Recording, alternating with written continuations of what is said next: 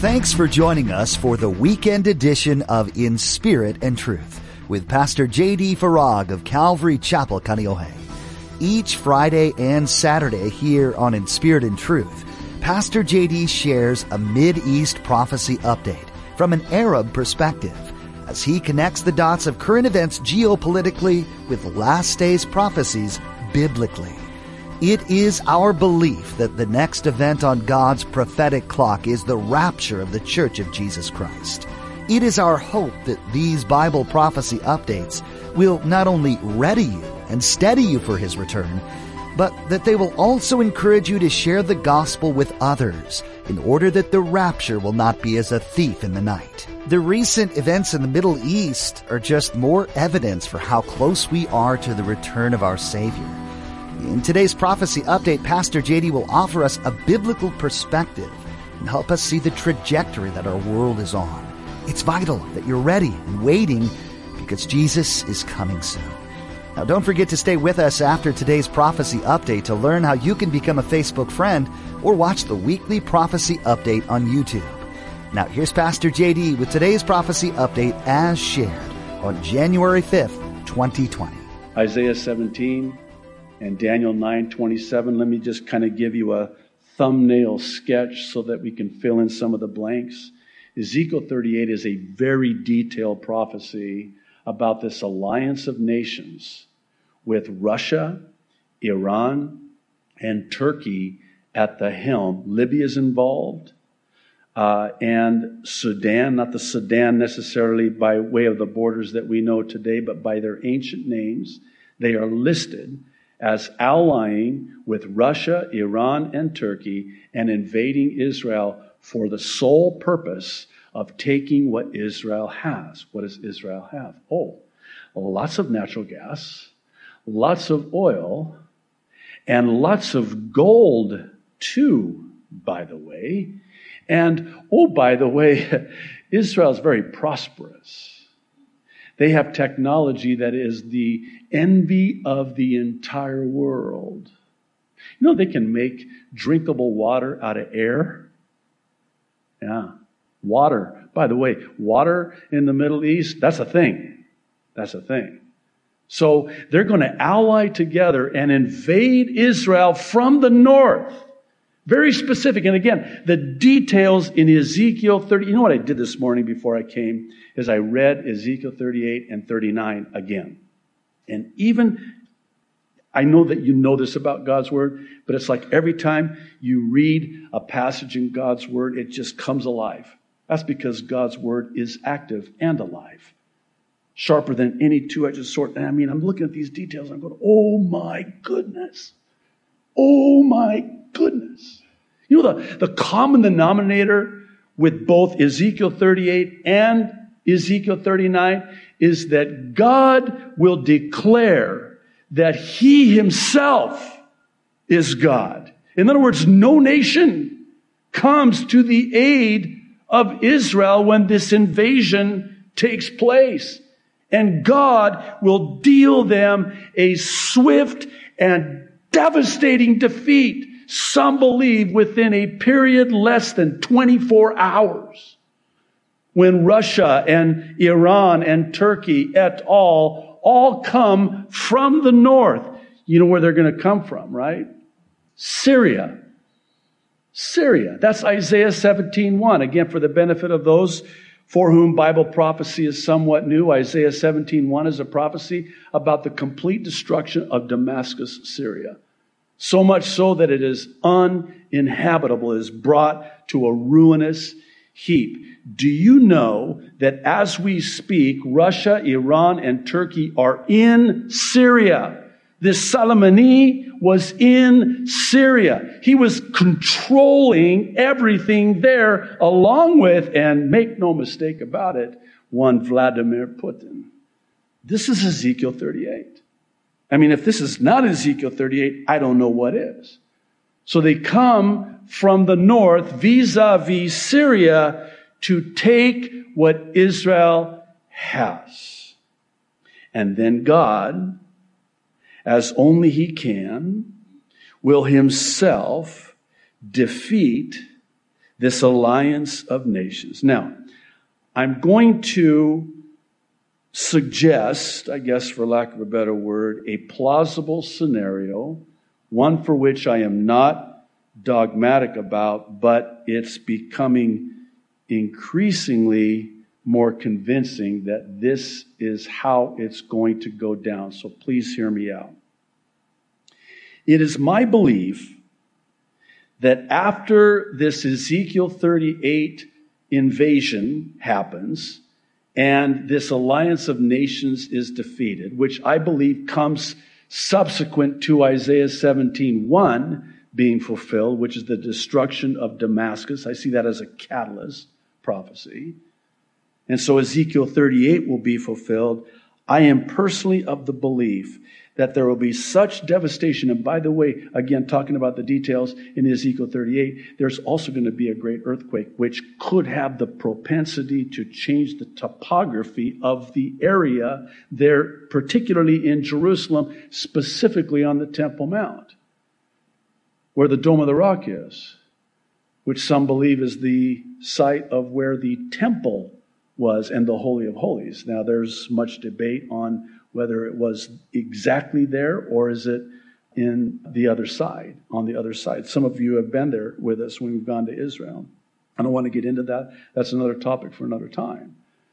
So there would seem to be this devastation and this change in the topography of the area, and the whole world will be so stunned by what has happened, and they will know that it was God because there's no way Israel, this tiny little nation about the size of New Jersey, could have defeated Russia, Iran, Turkey, and then from the south, the other nations that allied together with them. There's no way. There's no explanation. The only explanation, and God declares it, is that it was I who did this.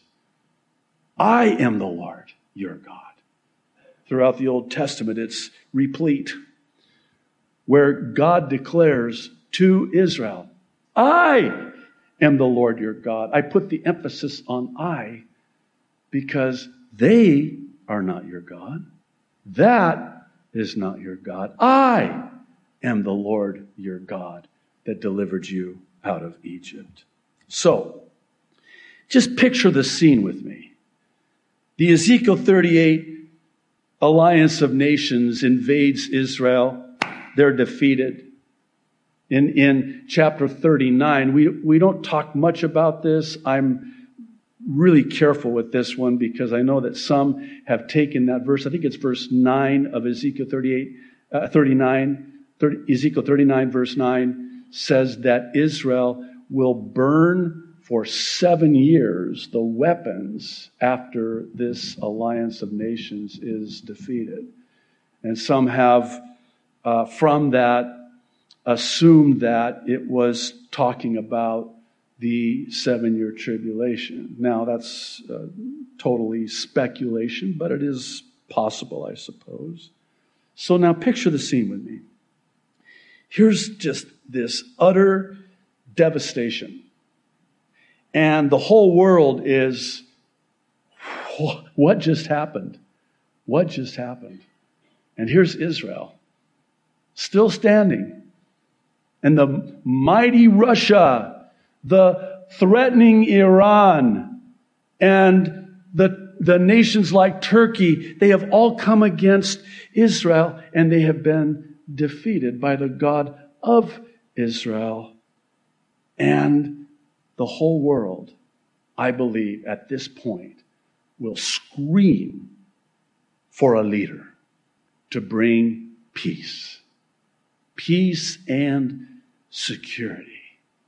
They will beg a leader to come on the scene. And I believe at this point, Daniel 9:27 will be fulfilled. And again, for those of you that uh, are new to Bible prophecy, Daniel 9:27 is another very detailed prophecy about this leader, the Antichrist, this, this seven year peace agreement that he will make And at the midpoint, he will demand to be worshiped in the newly rebuilt temple, which I have always believed will be part of any peace agreement. Israel will do anything if they can get their temple. And so I believe that the Antichrist will present this option and say, hey, you can have your temple, but it, we have to have peace. And the whole world will hail him as the Savior. Now, I don't want to get too far off into that, but I want to say all of that to say this. We have been talking about these prophecies, specifically Ezekiel 38, more so over the last year, really the last two years. It seems like almost every week we're talking about this specific prophecy. And I have to confess to you, I was just thinking about this this last week as I'm watching all of this develop. I, I, I've always believed it would be fast, but I have to confess that I didn't really think it would be this fast. Things are moving very fast. Well, what are you saying, Pastor? Well, what I'm saying is that in all the years that I've studied and taught Bible prophecy, I've never seen anything like this before. Are you saying that this is it? That's a good question.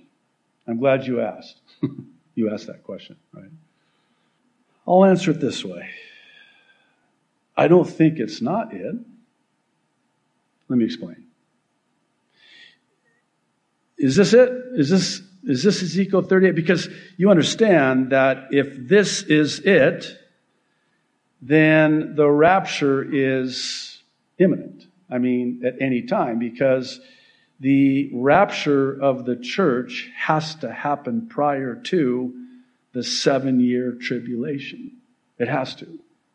That's not a theory, it's a doctrine. It's a sound doctrine. I think it was 2011. I did a seven uh, uh, series, seven week series on why the rapture of the church has to happen before the seven year tribulation. So, if the rapture has to happen before the seven year tribulation, and we're seeing everything that will ultimately be fulfilled in the seven year tribulation come to pass now, then I would argue that yes, this is it. And let me take it just one step further and say, I cannot see a scenario where all of a sudden the pause button is pushed and there's kind of a, you know, we, where we wake up tomorrow morning and we go on our news feed and the report is that Iran is very sorry that they threatened the U.S. and they're going to pull out of Syria. Russia's going to pull out of Syria. We're not interested in the oil and the natural gas in Israel. So, uh, sorry, our bad. Uh, let's just have a group hug. I know, again, a very silly way to say it, but can you imagine a scenario where, I mean, there's, there's this unstoppable momentum. I, I just cannot see a scenario with as fast as everything is happening I cannot imagine a scenario where all of a sudden things are just going to start slowing down. I think it's going to speed up. You know, I made a comment after President Trump was elected. Boy, has this been an interesting three years. Um, but I, I, made this comment uh, in a prophecy update. I said the, the election of Donald Trump as the President of the United States of America will speed up Bible prophecy. And I, what I didn't know at the time was, I mean, I, I knew that was what was going to happen, but I mean, I did not actually believe it was going to be that sped up. I mean, when he all of a sudden starts moving the U.S. Embassy from Tel Aviv to Jerusalem, oh my goodness. He actually did it. And then more recently, where the declaration by the United States president that Judea and Samaria belongs to Israel. Can you believe that? Judea and Samaria. It doesn't belong to the Palestinians? No, it doesn't. Judea, Jew, Jew. By the way, that's where we get Jew. It's an abbreviated uh, word for Judea. Judea and Samaria is part of Israel. And everybody's like, the international community, this is, this cannot be, this cannot be. By the way, think about this. Would this not to you explain why it is that they want to get rid of Trump so bad? I, this might come as a shock. It's not about Trump, it's about Israel. It's not about even America, it's about Israel. It all comes down to Israel. And if you want to get even more specific, it all comes down to Jerusalem. And when this president does what he does and continues to do, the whole world is going, this guy's got to go. And Netanyahu with him. Because together, they're doing everything that is the opposite of what we are trying to do. And what the Bible says, by the way, they will attempt to do. I know I said it was one last thought, but here's the last, last thought. And I know this is a, a gnarly issue, kind of the big elephant in the room, as they say, but there is no America in the pages of Bible prophecy. Something has to happen to the once most powerful nation in the world. There has been, again, much in the way of speculation as to what happens to America. One suggest, uh, suggestion is, and scenario is, that when the rapture happens, it will gut this nation out, rendering her inconsequential. I like that explanation. I sure like it a lot better than North Korea uh, launching a, a, real nuclear strike and and uh, you know taking us out, or Iran, or whoever. That's a very plausible scenario, but the United States of America is not mentioned. Now, some suggest that detail in verse 13 of Ezekiel 38 might be a, a reference to the United States of America. Possible. Can't be dogmatic about it. We don't know. So, what's the answer to our question? What happens next? Well, we know what happens next.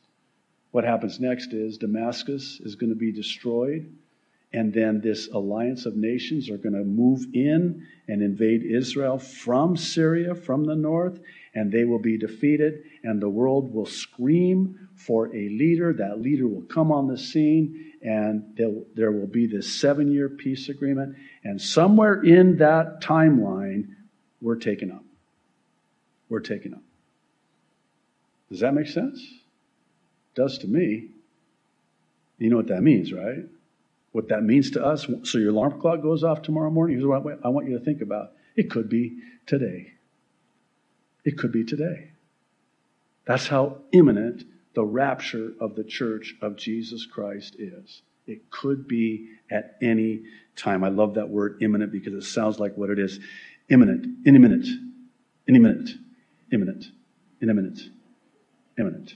Okay, that was the last, last thing. So, 2020 now will be 17 years since we've been, no, wait, no, pardon me. No, no, no. Oh my goodness, I probably should have thought about that. 14 years. 14 years. For 14 years, we've been doing these weekly prophecy updates for 14 years this year. And at the end of every update for the last two of those 14 years, I have sensed from the Lord that it was incumbent upon me to end with the gospel of Jesus Christ. Salvation found in the person of Jesus Christ and an explanation of salvation by way of the childlike simple ABCs of salvation. What is the gospel? The gospel means good news. Your debt has been paid. You're free to go. That's what the word gospel means.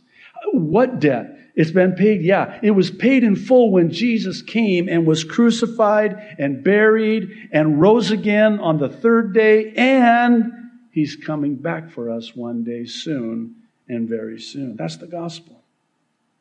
Now, what is the invitation and the response to that invitation on the part of every single one of us? That's where the ABCs of salvation comes in.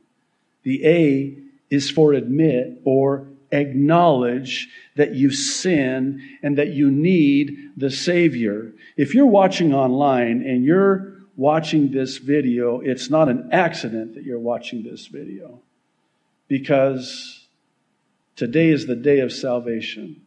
And maybe some of the things that I've shared have really hit home. And this is God reaching you with the good news of salvation in Jesus Christ. This is what repentance basically means in the sense that you acknowledge your sin and it's a change of mind and a turning from your sin to the Savior for forgiveness of sin. Romans 3:10 says, "There is no one righteous, not even one. No one is good enough. You might be good, you'll never be good enough. And Romans 3:23 tells us why. All have sinned. Every single one of us. All have sinned and fallen short of the glory of God. We were all born sinners, which is why we must be born again to enter the kingdom of heaven. Romans 6:23 pronounces the bad news first, the, the sentencing phase, if you will.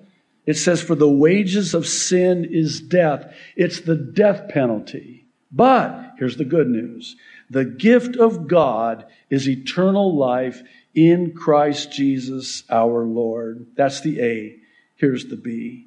The B is for believe in your heart that Jesus Christ is Lord, and according to Romans 10 9 and 10, that God raised him from the dead. Listen, if you believe in your heart that God raised Jesus from the dead, you will be saved. That's the B. And here, lastly, is the C. The C is for call upon the name of the Lord.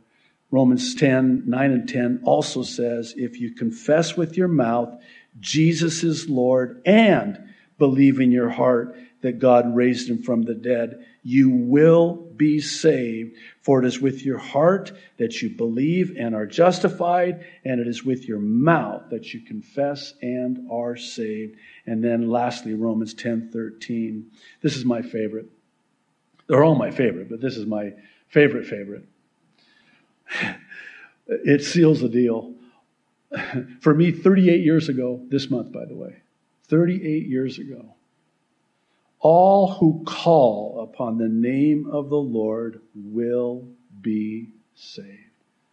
I was the all 38 years ago this month. All. Because I'm an all.